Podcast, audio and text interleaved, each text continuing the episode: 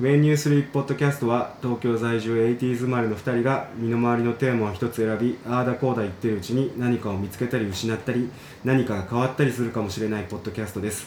カルチャー政治怪談余談どんとこい、えー、ラリー・キムです。最近気になることはウーロンハイの割り方です。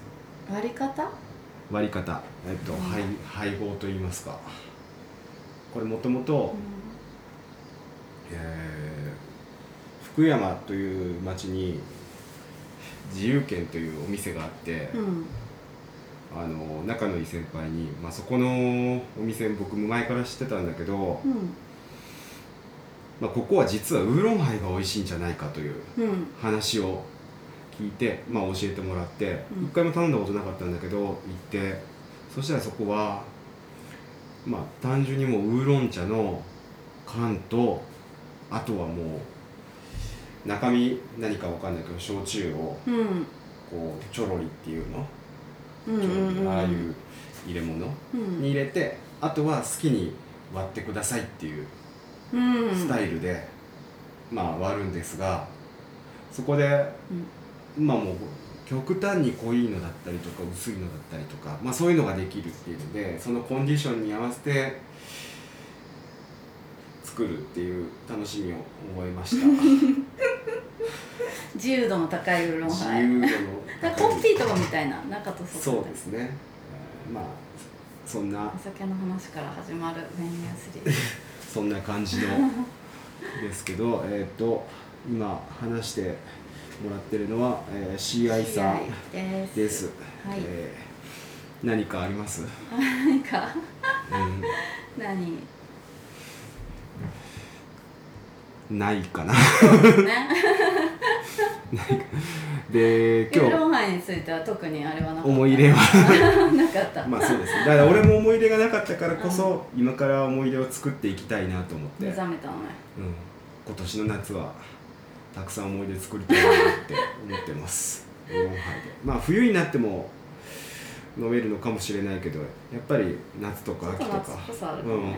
相性がいいのかなと思って。うん思い出をたくさん作りたいなと思ってます。作ろう。作ろう。えー、とで今日話したいなと思ってたことが、うん。まあつい先日オリンピックが、まあ、開会して。開会してしまったね。うん。まあみんなさまざまなリアクションがあると思うんだけど、うん。僕たちはどういうリアクションだったかといううん。ことから入りたいなと思ってて、うんうん。どうでした？うーん止めようとしてた。実力行使。止めようとしてて。初っ端から。なんか最初思い出からとかでもよかったんだけど。あでもまあまあ。っていうのは、うんうん。オリンピックをもともと嫌いだったわけじゃないんだけど、うん。子供の頃からもうん。なんとなく見てたし、うん。あの家族でみんなで見てたりもしてたし、オリンピック自体が嫌いだったわけじゃないんだけど、うん。やっぱりこのなんかこう緊急事態宣言下で強行されるようなことじゃないって思ってたんで、あの止めようとしてた。どうやと。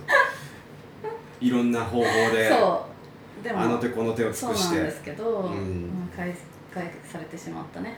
うん。始まったね。はい。もう止まらない、うんうんちょっとでもさ、止まること期待してた時もあったよね。うん。なんか止まるんじゃないかって。これできないんじゃないかなって、うん。まあでもそれってもう当日までみんなそう思ってたんじゃない？うんかもしれない。前日ぐらいまでは思ってたかもしれないね。もしかしたら。そう。ストップするかもって。うん。本人たちもだってやっぱりそうね。ちょっと疑心暗鬼になってる部分もあうん出たんじゃないかなとは思うしどうでした？今までオリンピックに。そうですね。オリンピックの思い出というかやっぱりこれまで見てきたというかまあそんな見てないんだけど、うん。一番熱中したというかこうものすごい影響を受けたのはやっぱり子供の時に見たバルセロナオリンピック、うん。なんか私たち多分バルセロナって一番記憶にこうふ一番あるような感じ。最初のオリンピックって感じ。ね、うん。最確かにそう。バルセロナオリンピックってすごいなんかしっくりくる、その前のソウルオリンピックっていうのは結構記憶になかったりするんだけど。何年ソウル？88とかなのかな？84がロサンゼルスで。それはないね記憶ね、うんあんまりね、で記憶なくって、うん。92年のバルセロナっていうのはすごく自分の中で一つのなんか、あオリンピックを意識し始めた？確かに。時？うんうんで具体的にエピソードも思い出せれるというか、うんうん。なんか柔道の古賀選手っていたんだけど、んまあ、その人がこう満身創痍になりながらも金メダルを取ったみたいなエピソーうん。ドがあって、うん、なぜか感銘を受けて柔道やってみたいなってうんうん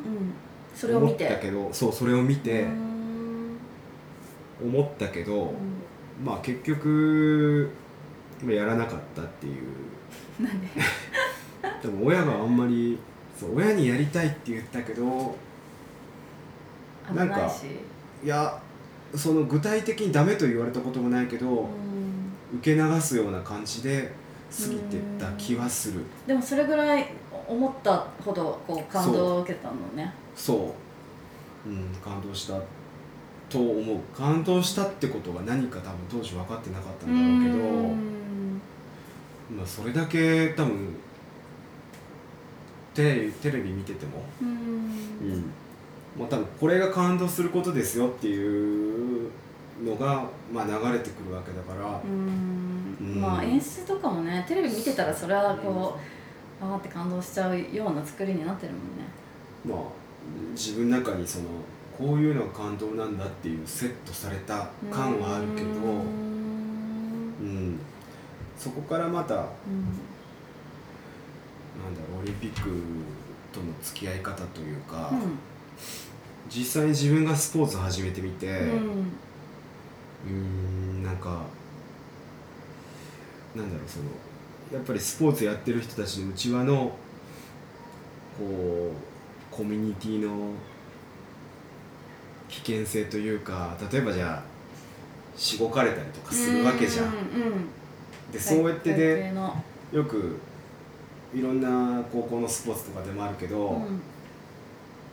え1年生の時入ったらすごくしごかれたから、上の学年になったらまた同じことをするみたいな、うんうん。とかなんかまあそういう中に組み込まれてってる感じ自分はまあスポーツしてたこともあってただまあ全然そういう環境にはなかったんだけれどもなんかそういういろんな環境を見ていくとなんか素直にうーんこの成人として称えるみたいなうん。ところに限界を感じてしまった。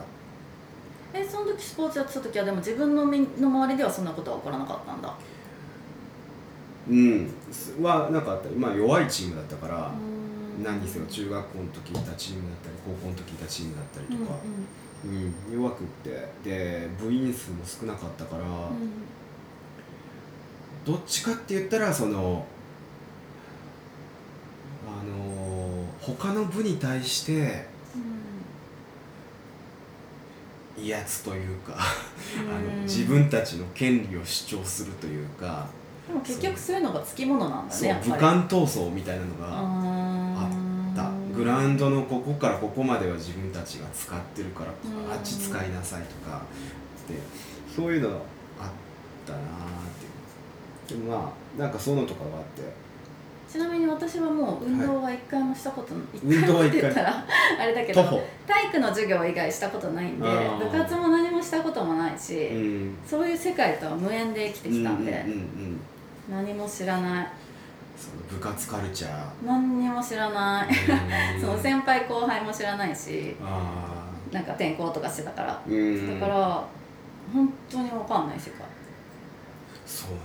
なんなら体育も最低限しかしなかったし怒られないくらいの。持久走とかみんなしなきゃいけないじゃん。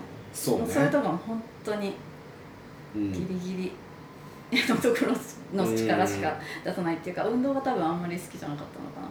ああ体を動かすこと。なんかアウトドアとかうん。水泳とか自分で勝手にやることは好きだったんだけど、あのうん、なんかその体育とかのでやらされるのは好きじゃなかったので。そうね。まあ知らなくていいことだけどねその部活でのそういうでもさ日本で義務教育受けてたらさ、うん。大体は通ってる道でしょみんな。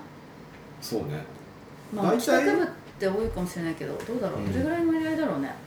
でもなんかこうあんまり接点ない人と初めて会った時とかって、何部トークみたいな話。やっぱなるんだ。ある気はする、何部っぽいみたいな話ある何部っぽいっすね。と ああやっぱりみたいなのとか。で私みたいなのが帰宅部とかって言ったらこううーんみたいなちょっと場があ。スンってなるのがある。いやでもその時の配合うん。帰宅部が多かったらう、ーん。やっぱり話盛り上がるんいやでもねその帰宅部ってヤンキーの人もいて。ああそれはそれでであんまり話合わなかったりとか、まあね。うん。確かエリアによってはねなんかうん。そういう帰宅部ってにそうねいう人たちっていうところもあるみたいで、そうね。うん、ううんちは普通にまあそんな田舎の学校とかでもなくなかったから帰宅部が別にうん。ヤンキーみたいなのもなかったし。うん。何すかまあ帰宅部だから憧れた部分はあるうーん。うん。その帰宅部っていう響き？やうんうんうん。っぱ真に才能ある人は帰宅部なんじゃないかって。それは人によるでしょ。思ってた時があって。うん。だからとはいえまあクラブそんなに真剣にはしてないんだけうど。うん。ん。えーじゃあまあでもそれぐらいの感じでうん。運動に向き合ってた人がまたオリンピックはじゃあそれ以降そうねも見見るわけね。バルセロナ以降も。うん。なんか4年ごとにやっぱり周りにいる人で見てる人ってのはゼロ人になったことはない。冬季は見ないの？ああ冬季も見るけど私そんな興味はない。あ本当に、うん。冬季の方がもしかしたら見てるかもしれないかも。あーなんか馴染みがないのかな。すごくスキーとかうん。スノボそうーとかスキースノボってなんとなくぼーっと見たりとかしてる。あのやっぱりスキースノボは苦い思い出があるから。それは個人的な。個人的な個人的なその恨みみたいなのまあが私もあるよでも、うん。あのゲレンデの救急車に乗ったことあるから。うん。俺も俺も乗っ俺は乗ったことないけどなんかみんなで行ったりするじゃん。ああいうのすごく。あまあちょっと苦ね手。あの分かる分かる、うん。あのウィンタースポーツ的なノリってあるよね。ちょっとそのみんなで行かなきゃいけないし合宿なんなら合宿とかしなきゃいけないし。苦手。あとスキー教室みたいなのをうん。小1ぐらいの時にやってた時になんか同じ年の子たちと、まあ、保護者みたいなのやってた時に多分僕だけ上達が遅かったのかそれにコーチが多分ちょっとこんなんじゃダメだって思ったのかわかんないけど、まあ、うちの母親に「お母さんこの子はお母さんが一緒にいると甘えが出ちゃう」って急に言われたのね。甘えが出てますこの子はうん。その日会った人に。こんな仕打ちあるかと。うん、え何歳の時いや小1とかだとそれ思う。7, 7歳とか。えそれ今でもも覚えてるからね。へだから甘えがあるってあんまり。これごめんこの話あれだよね。えオリンピックかわいそうな子供の時の思い出。個人的な恨みつらみの話急にをあ冬季オリンピックやめとこそうねそうね。東京オリンピックの話出すからこういうことまあでもとと本当に、うん。でも多分僕の見方としては、うん。やっぱ自分の経験値というか、うん。自分の実体験に基づいてうん。アスリートを見てる。うん。どちらかといえば、ね、ああそういうことだね。本当に底辺のアスリートではあるけれどもうん。アスリート目線にはなってるからだからこんだけ成人君子みたいな扱いを受けてるけどやっぱそれなりにトップに行くまでには、ういろんな競争があると思うしまああの悪いこととは言わないけれども、うん。それを勝ち残るためのゲームはうん。行っているうんと思うっていうのがあるからまあスポーツ自体は好きなんだけど過剰にもうこのまともな人たちの集まりみたいになるっていうところはまたちょっと自分の中では違和感があったりする。なんか絶対見る競技とかある、う。ん、絶対見る競技このオリンピックに関してはうん。もう見ないでおこうと思ってるから、今回ね。うん、決めてないけど、うまあ、サッカーとかは見るね。ん。うーん。けどそうは言ってもリオデジャネイロオリンピックとかもあんまり記憶に残ってない、いや確かにね私もねだからさっきバルセロナが記憶に残ってるっていうのもあってもその競技で誰がとかこのオリンピックで誰がどうだったっていうのは特に覚えてないんだよね。あんまり。うん覚えてないね。なんかそんな熱心なまあそのあれうん。視聴者じゃないんだけど、うん。そうね。うそんな熱心じゃない視聴者2人で何を話すかっていうことではあるんだけれども。ないけど、うん。そのサッカーで思い出したけど、うん。これなんか一応なんかちょっとすごいなと思ったんだけど、うん。あの今回のうん。あの大会うん。だけのルールなんだけど、うん。その相手にほら陽性者がいたら、うん。えー、とこっちが、うん。えー試合するか棄権するかを、うん。えー、と決めていいというか相手チームがねその陽性者出たチームと対戦戦するするのがありかなしかそう。でそれで、えー、と不戦勝とかできるっていう超エクストリームなルールができててこおのかお帰りくださいっていう そう。だからその陽性者が怖くないんだったら戦う、でで怖いと思ったら棄権して負けるっていうすごいルールができてて。コロナに打ち勝った証すごくない？これってもうさ発大会のルールその試合とかのさルールものすごい超えてるからさエクストリームななんかゲームだよ、確かにね。うん。それちょっとびっくりしちゃった、そういうの見てると本当にこのた今季は見る意味あるのかなって思っちゃう、うん。そのチームが少ないとかっていうこともそうだし、んんんんそうね。そう。それだってさ不戦勝してうん。意味あるのかな優勝者のその COVID-19 みたいになっちゃう、とかうん。でもそれで選手がいやまあ相手に陽性が出たら自分たちにとっては得でしかないんでって言ってるのも聞いてしまって。あああったね。そう。コメント、うん。でああびっくりしてるっていうか、うん。なかなかやっこういうこと言っていいのかわかんないけどみたいな前置きはあったとあ思うけど。だけど、なんか人としてはちょっとだからその、うん。理解できないもうあれになってきちゃってるなと思ってすごいそうねあのネットフリックスで「イカルス」っていうドキュメンタリーがあるじゃん。うん。でまああれはそう、まあ、ドーピングを隠蔽してるって話なんだけど、うん。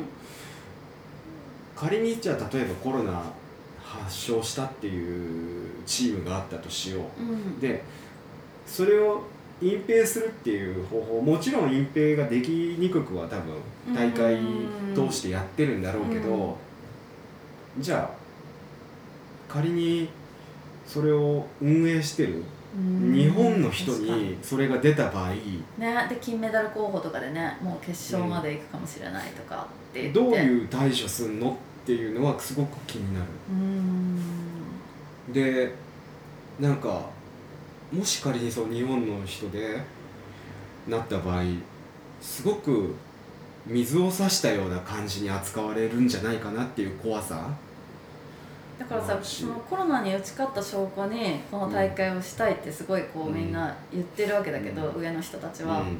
なんかかえってさそれがさコロナに勝つとか負けるなんてことないのにさ別にこううん。感染したからって言ってうん。負けてるわけじゃもちろんないのに、なんかそれがそういう形で、うん。あの可視化されちゃってるようなところがあるわけじゃない、うん。だから余計になんかいやそその選手負け、うん。コロナに負けてるみたいなことにさなっちゃうのがさやっぱり気の毒というかさそんな勝ち負けじゃ本当はないのにさ。そうね。うん。うん。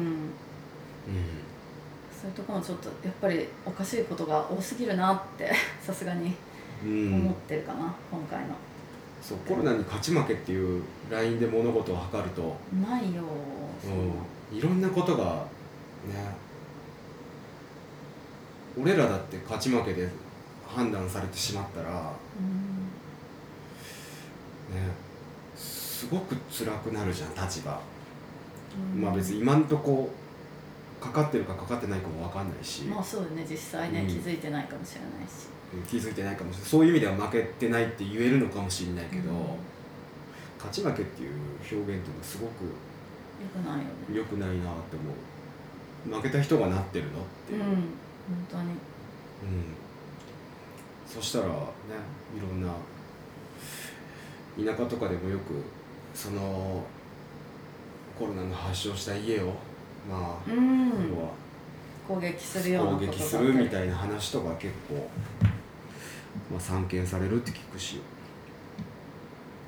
まあそんなオリンピックですけど、うんうんそのオリンピックだいぶひどいよそんなそんな俺、まあ、いいいいこともたくさんあるよもちろん。いいことありますか？今回これは、私わからないいいことが。うん。なんかある？けどあいいことあるって思ってたらこと今回は見ないって決めたって言わないけど何かあればね、だって難民は返される。ミャンマーは参加できない。そうね。とかまあ何かいいこと一つでもあったかなあとパラリンピックのさうん水泳のそうね会場者がが来れないとか。30名超でそ1名とか。んなのもう本当になん、うん。あってはいけないことじゃない絶対、うん。全てがびっくりしちゃう。うん。なんかでもすごくその辺をこうもやっとするものを全部飲み込んでどんどんどんどん大きくなっていってる気がする、うーん。どうしても SNS とかああいうのを見ると同時にすごくこんな感動した開会式ないとかいよいよ始まったとかなんかそういう。感動した人がいるんだ開会式で。すごいなんか俺は見たよ。俺は見たそのこんなかい感動した開会式ない。なんかさ、はいそれを力でねじ伏せるぐらいのパワーがあったらまたさらに怖いんだけど、うん。なんかそあの開会式だとそこまででもなかったから、うん。あーやっぱりまあこんなもんかみたいな今できることの全てがこれかなみたいな感じでなんかもっとさやっぱすごいものを見せつけられたらさ圧倒的に、グーの音も出ない。なんかこうさそういうのにさやっぱり人間ってやられちゃうじゃん芸術とかさね。素晴らしいものがさ、もうバッと出てきた時にさ、うん。絶対心はつかまれちゃうじゃんちょっとは、うん。だからそれってでも怖いことでもあるし、うんでもそれほどまでの力も感じなかったから、うんうんうんうんうん。まあ虚しいといえば虚しいというか、うん。そうね。うだからいろんな気持ちあって見てるんだけどそうは言ってもその開会式とかその一連の流れとか、どうしてもすごくもやっとするものがあるからそれをどう自分の中で消化したらいいかっていうのを含めて能動的にやっぱり情報をそれぞれ追ってるんだけど、んうん。そんな言うんだら見なきゃいいじゃんっていう論があるじゃん、うそういうことじゃないんだよね、うん。だってなんか変わるのって見ないからっていや見ないと俺はなんか、ね、消化できないところもある。そうそうそう。うん。だからまあそういう意味では見るんだけど別に見る権利はあるしね別に反対してても、ただまあ細かく盛り上がって毎日うん。決まった時間にテレビの前行って見ようみたいな取り組みはないかな今回に関しては。まあそんなオリンピックですけど。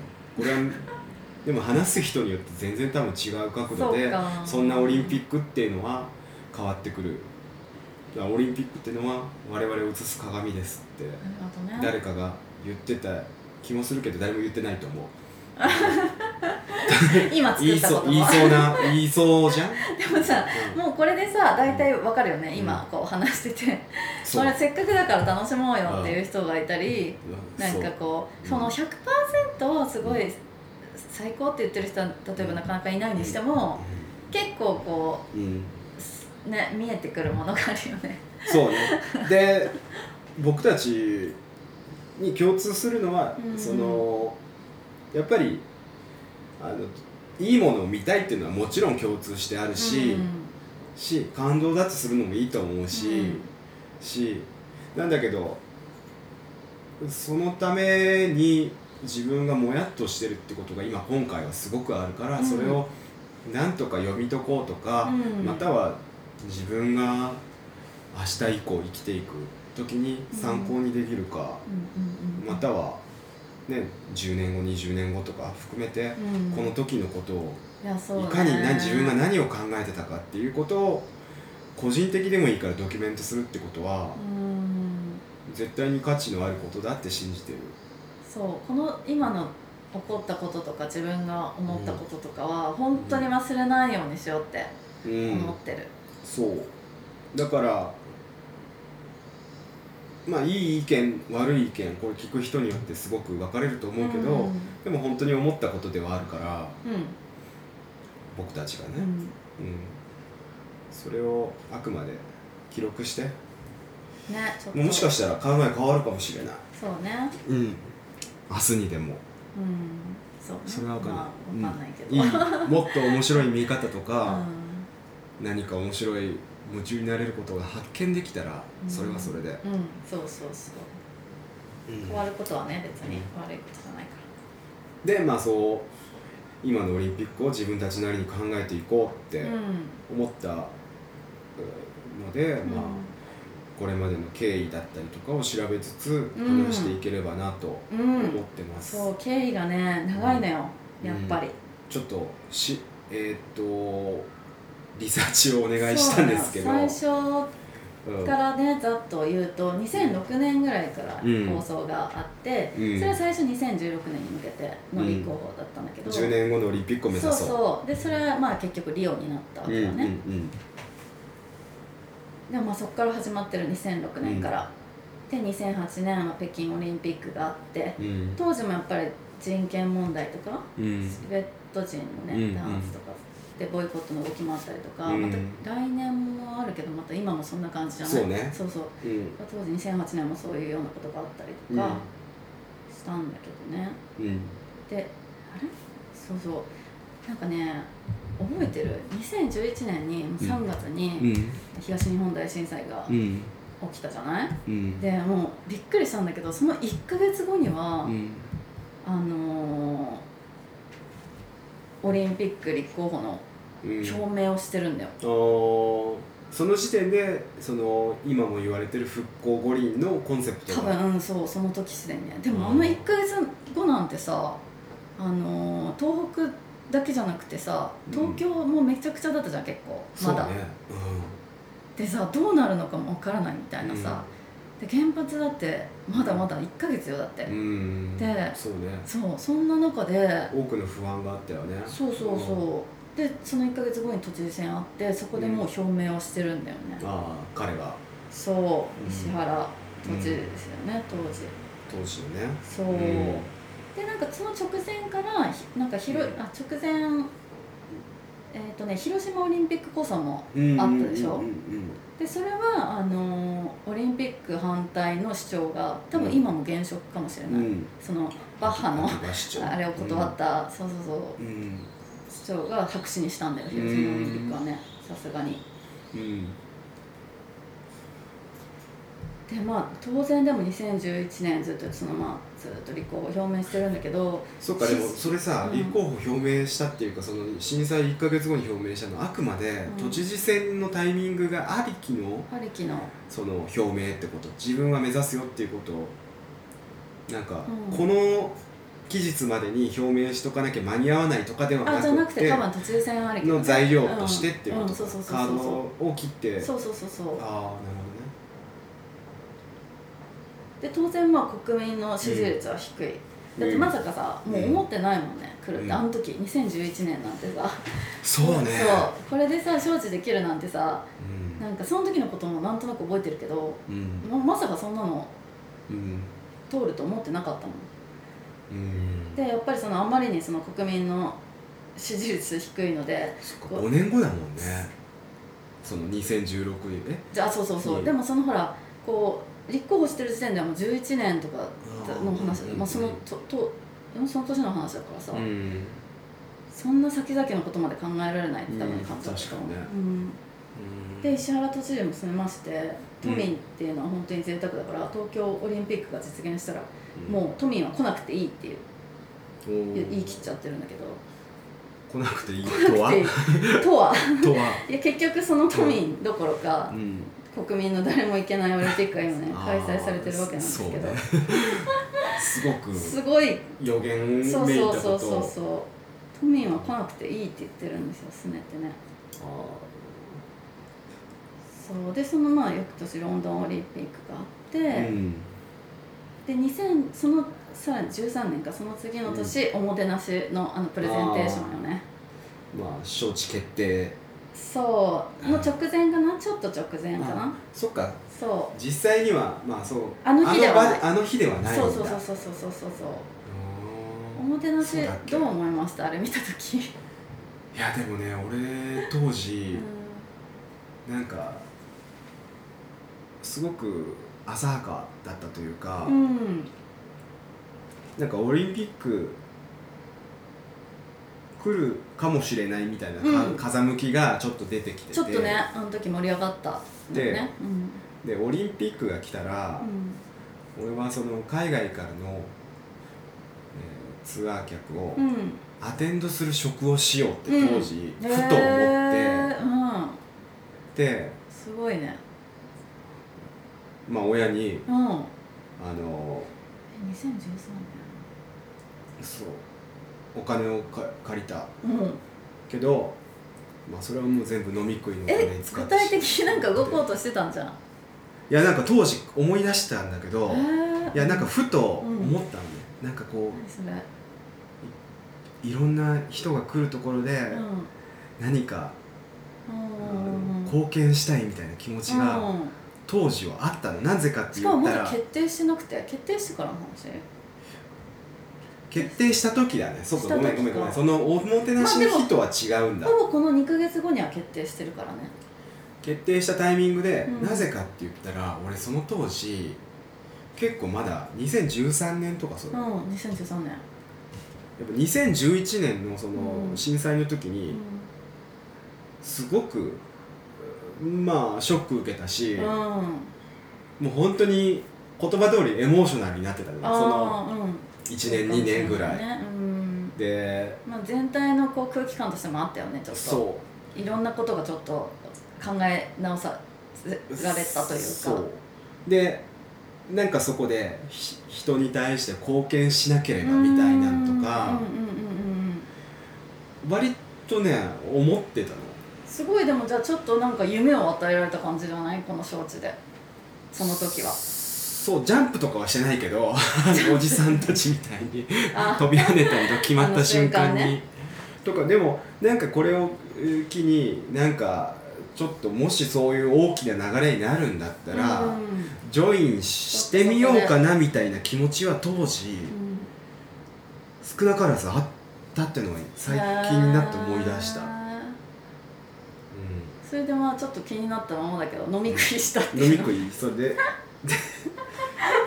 ででいやなんかわかんないけどそれで、まあ、そなんだろう。そういうまあ当時財政状況も悪くって私の。いやそれまあまだ若い そのねみんな。その財政状況も悪くって、まあ、いろんな理由をつけて、まあ、親にお金を借りてた時期ではある そのちょちょっと前ぐらい。にちょっと前とあそうじゃあかそういうのを何何度かこうそうそのその倍そのカードとして切ったところもあるっていう よくない子供だな。そう。だからそれも含めて、うちょっとねやっぱいろいろ自戒してるっていうか自制たってこと？これは。ゆ油断してた。すごくオリンピックに対して、うーんですごいね、まあそんな時もあったのね。うんで飲み食いに使って。い い人。返してないでしょ。の飲み食い返してないねその時は。ねお金はまあそれがまあでもまあオリンピック予算だよね。俺にとっての。うちょっとじゃあ浮かれてるじゃん。ん浮かれてたな、ね今考えやっぱじゃあ盛り上がったんだ自分のことをどうだろう。でもあのそのおもてなしプレゼンテーション私すごいちょっとやっぱりうん。えってなったの。ああの合唱のポーズとか、うんうんうん。うん。こうなんだろうそれこそオリエンタリズムじゃんみたうんういな、ん。そういうのをこう自分たちで発信うんしちゃうっていうのがすごい嫌で。で、こうん。結構なんかあのーほんどこまで本当か分かんないけど、うん。まあイギリス人うんがアドバイザーだったのかなみたいな、うんだからやっぱりその東洋人が考えるうん西いあうん。違う違う違う欧米人の考える東洋人のイメージみたいな感じ。じゃなんかでもそのあおもてなし自体はそのそれをやったプレゼンっていうのはもちろん注目されてたんだろうけど、うん。その後結構ミーム化したっていうかそうだね芸人とかかなり、まあ、テレビとかででなんかその辺で飲み食いしてるやつとか、うんみんなしてたねみんなしてみんなして本当に恥ずかしいけどね今考えれば、みんなしてました。でもうん、でも俺だからおもてなし自体にはそんなに感銘は受けてないんだけど、オリンピックが来るぞっていうことにはうん。少し自分の動き方を変えねばなって思って、うん。まあ。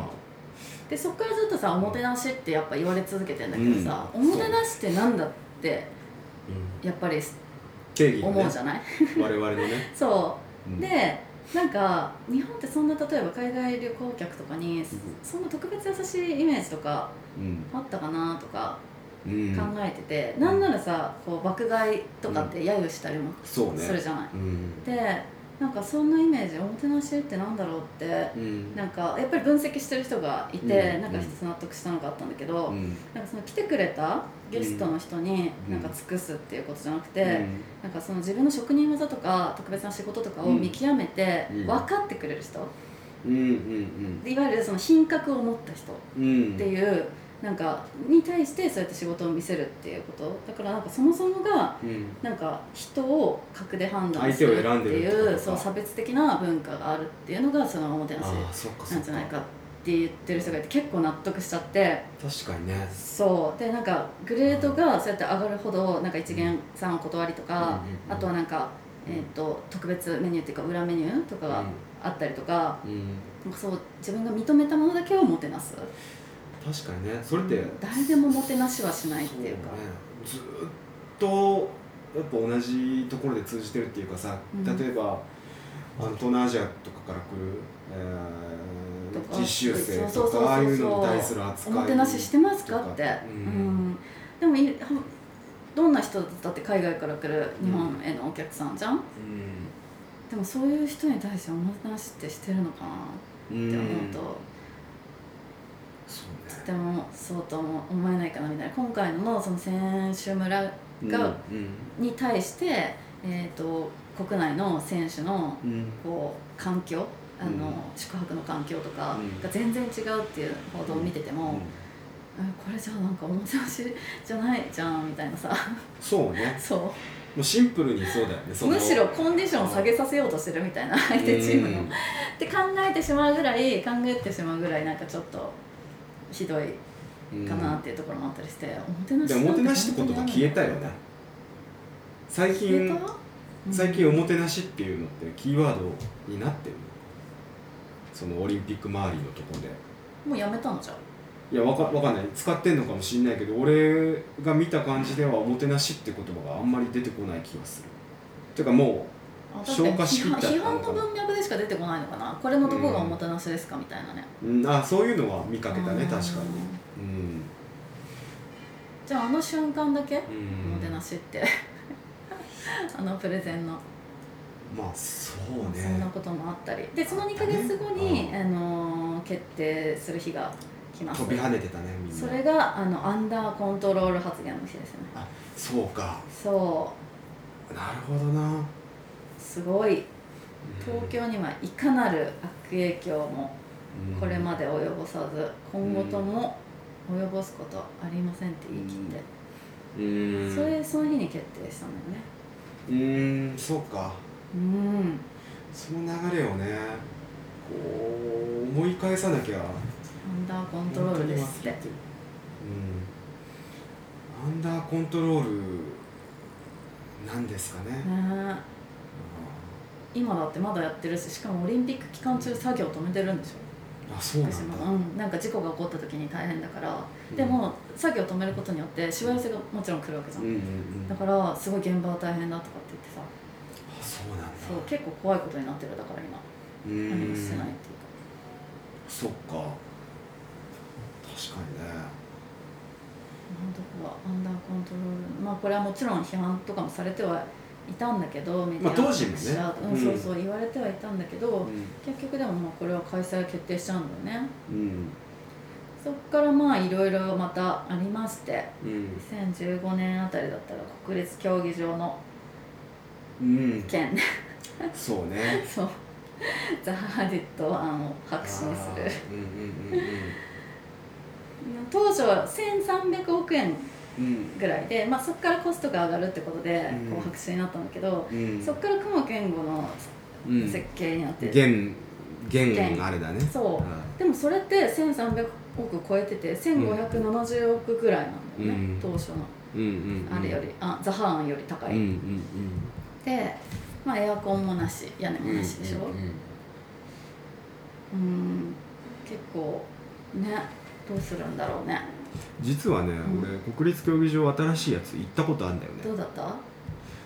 すっごいあのー見る席によって多分印象違うのかもしれないけど、なんか割と上の方の席で、でなんかラグビー見たんだけうど、んうん。その去年の1月かうん。通路がねめちゃくちゃ狭いの。あー。だからなんか座席もすっごい狭いカツカツっていうよねそう。だからこうよくあるじゃん？この物とかさ飲み物とか食べ物買いに行こうとした時にさ、うん。こうこうなるみたいな、うんうんうんこうすいませんすいませんって言いながら通る、あれのローカルな球場みたいな。そうそうそうそうそう。あれのさらにこう大変な状況？オリンピックできたらさ体格とかもさそうだよね。いろんあな人が。のいろんな体格の人がいるしさ、うん。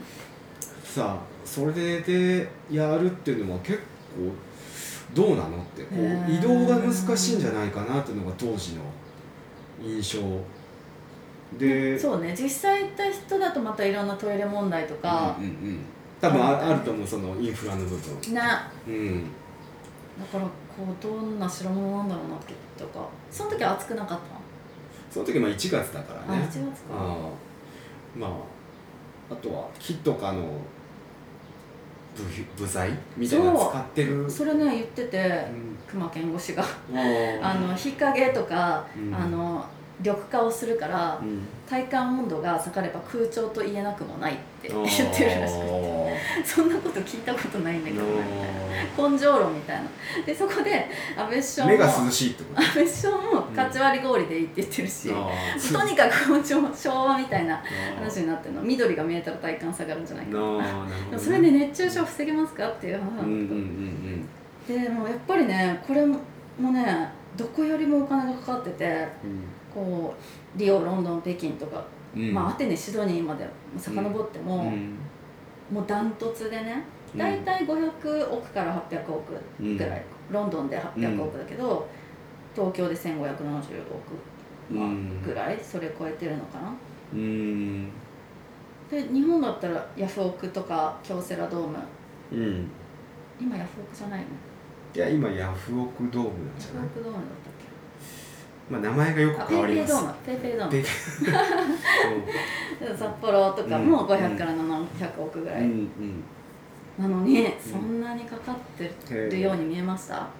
いやーなんかね木使ってるんだろうけどあやっぱ木木の感じはすごいんだじゃあ。いやそんなしないの。なんかむこういうなんかわざわざ木使わなくてもいいんじゃないかなみたいな感じの印象なんかこうわざわざ人の目に見えるとこに木をあえて使ってるみたいな、なんかさこれってさやっぱ維持費すごく問題になってくるじゃん。うん、うんうんうん。木ってね。確かにどうなんだろうね。耐久性の部分とかね、ね。どうなるんだろう。しかもこんな気候でさ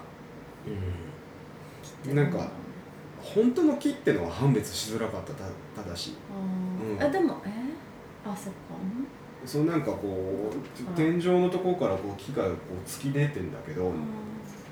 こうそれぞれの席から。うん。なんかそれ自体は本当の木なのかそれともこうフェイクのものなのかっていうのはちょっと俺は分かんないなフェイクの木だったら面白いね。うーん。分かんないけどなんかそういううん感じはした、そうなんだでその辺やっぱり、うん。えー、とロゴのね表説問題があったりとか。ああの辺りぐらいからやっぱりこの大あ会様子がちょっとおかしくなり始めてきたよね、ちょっとちゃんとできてますって思い始めた時だったよねみんな。今日だ。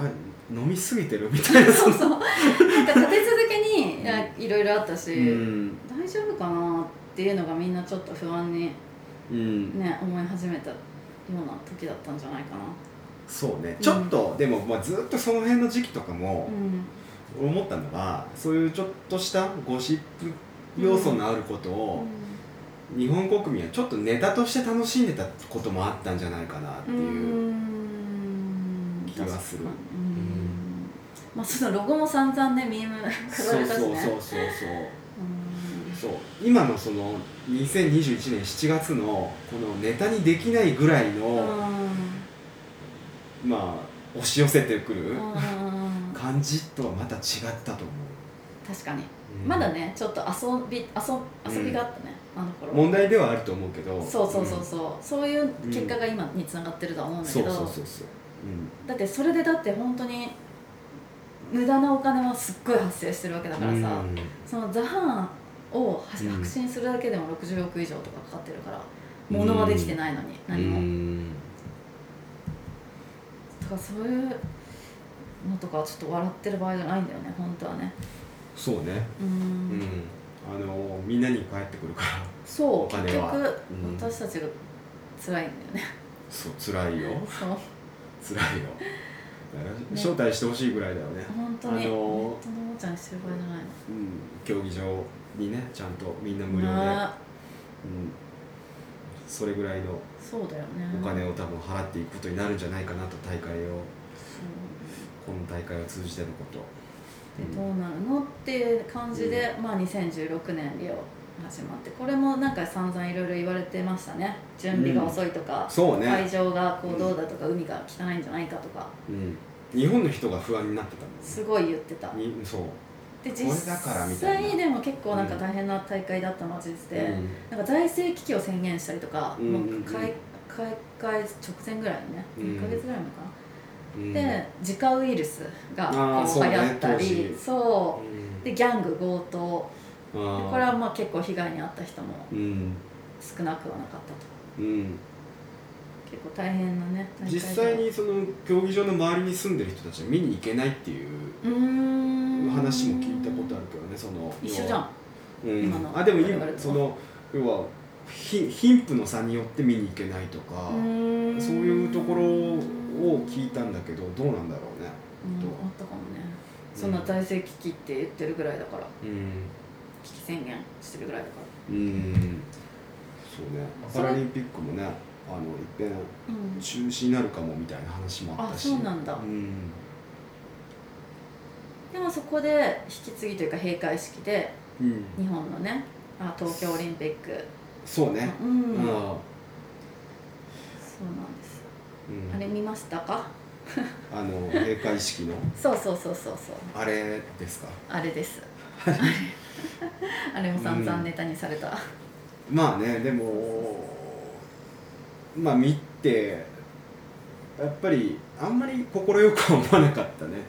えーっとそれはあのピンポイントでマリオの演出ってことですか？まああの具体名を挙げれば。ううん。んなんかそのまず最初は映像とかあって、うん。ちょっとなんかいろんな演出とかもあったんだけど、ああでもそうその時、うん。俺やっぱりリアルタイムで見てないかあら、本当？うん、どうしてもその土管から出てきた人。のうん。映像を目にしてやっぱりうっとなってそっからこう食わず嫌いしちゃってる感はある。その映像とかに対しても。見てないっていう。あの映像ねその現代の東京うん。を表現するにあたって、うん。あのあえて日本的なものを排除していこうっていう、その武士とか、忍者とか、うん。あと和服とか、うん。あと和っぽいこうん。う曲、演奏、うん。伝統楽器とかでうん。演奏されるようなものを、あの排除してうん作ろうってされてたみたいなのね、うん。でここれがちょっと怖いんだけど精密な動きなので日本人ならではの規律や調和を表すことにしたっていう怖くて 規律調和。そうね。そうそれがちょっとテーマだったみたいね。まあでもとりあえずステレオタイプはやめときましょうっていうのはま好感があ持てるなと。そういいことかなって、うん。まあ、とか言って開始いきなり渋谷のスクランブル交差点で制服の女子高生から始まるうんんですよね、うん。それ以外はまあ それ以外かな。それ以外はまあまあまあう良んかったのかなって。出てたキャラクターはキャプテン翼ドラえもんうん。とキティちゃんうんとかパックマンとかね。うん。でそれからあの土管のマリオね。うん。まあでもそのアジア人的なそのステレオタイプとか差別を確かにね。内面化してこう自分たちで再発信とかしがちだからそれやめてきましょうってしたのはうん。あの方向性としてはねでこのクリエイティブチームが要は本当は開会式をねやるつもりだったわけだから、そのまま行くつもりだったっていう。そう。そうそうそうう。ん。だからねどうだったんだろうなって、まあ確かにうね侍の格好してあのマリオの人が現れたりとかしたらもうやりがちだからね。ゾッとするもんね。知ってるなんか国旗をさーうん。侍にしたって。それは知らないけどなかなかの見出しですよ。やばくない？あのあ各国の国旗を擬人化して全部侍にして。あもうねすごい見てられないから 見てほしい。あ 逆に。見たいね。そのその国旗を持っ本当に震え上がる。てみんなで集まって本当のオリンピックしたいね。うん、少ない？侍だって。どんな絵面になるか。まあそんな怖いの、まあね侍見たことないからね。いやっていうかめちゃくちゃでしょでもよそのう国旗を勝手にさ。んいや侍ね。擬人化して。擬人化。まあちょっと本当言葉がないけどこれは。うまあそんなことんありましあったて。はいいろいろと。終わりました。それが前回大会までの、はいまた大体ねざっと長くなっちゃったでも。いやいやでも結構でもまあまあまあ忘れてることもあるし。本当？うん。だまあ確かにねなんかちょっとまとめててね。あこの時系列的なのもさ、ちょっとそう。曖昧だったかそうおもてなしの日に決まったんだと思ってた俺。なはああ、ん。その2か月後ぐらいだったわけね。2ヶ月後。アンダーコントロールの日でした。うん。まあじゃあ2016年以降のうん。オリンピックについて、まあ、私が調べたので、うんうん。えーすごくねこれは難しかったんですよ。ここのすごいよね。カオスだよね多分、あのー仕上げてきたんですよね今年入って。もうすごくあのさらにね情報量がもう。えちょっと待って2017年からやってる？えー、と16年からやっててうん。とりあえずじゃあ2016年終わらせて、うん。この回を切ろうか。いっぺんあ一旦そうだね。そうね。ちょっと、ううんん。えーっとまあそうさっき言ってた、まあ、マリオとかの閉会式がこれが一応2016年の8月21日、うんうん。うん、でその月の8月2日には、えー小池百合子氏が、まあ、新しい東京都知事にえー、なってる。そうだったんだ。だまあつまりもうこの時点ではまあいろいろバタバタあって都知事が変わったんだけれども、まあ、この人が、まあ、東京オリンピックを引き継いでいくっていうへー。都としてのトップは決まっててでまあ国としてのトップも決まっててっていう形で、うん。まあこの大会は終わって。あれ行ってなかったっけ？だってリオに小池百合子氏は。行ってたと思う、ね確か。行ってたよね、うん。確か。なんか着物を着てたよ。うん。だまあそういうタイミングだった。うん。で、えーパラリンピックがあって、えーまあ、パラリンピックの、うん、閉会式。うん。でも、まあ、東京に対するバトンタッチってものが引き継ぎがあって、まあそこから2020年に対して動いていくっていう流れが、まあ、始まっていくっていうところでこれが2016年、うん。まあ10月11月12月いろいろ動きがあったんでしょうが、まあ、割愛ということで、うん。どんどん割愛していこバンバン割愛しなければちょっとたどり着かないから、大変なことになるんで、うん。で、えーひとまずこの回は終了ということで。嵐の前だよこれ。そう。次回はいろいろと冒頭から飛ばしていくぜって怖いいうことばっかり起こるからな、まあよろしく。そうね。いろいろと調べたんですけども、うん。本当に仕事よりも一生懸命調べ事をして、ううん。んなんかこうね多岐にわたるシートを作ってちょとなんか頑張りましたけどうん。いまだに自分の中で結論が出ないというか、うん、じゃあこのオリンピックに対して自分はどういう向き合い方をすべきか、うん、とかじゃあ、まあ、み本当にだから最初に言ったように見たくなきゃ見なく、うん、見なきゃいいみたいな、うんうんうん。とことは別でやっぱり可能性を考えていきたいなっていうのはうん。あるので、うん、まあ、よろしくお願いしますお願いします。じゃあ。疲れてる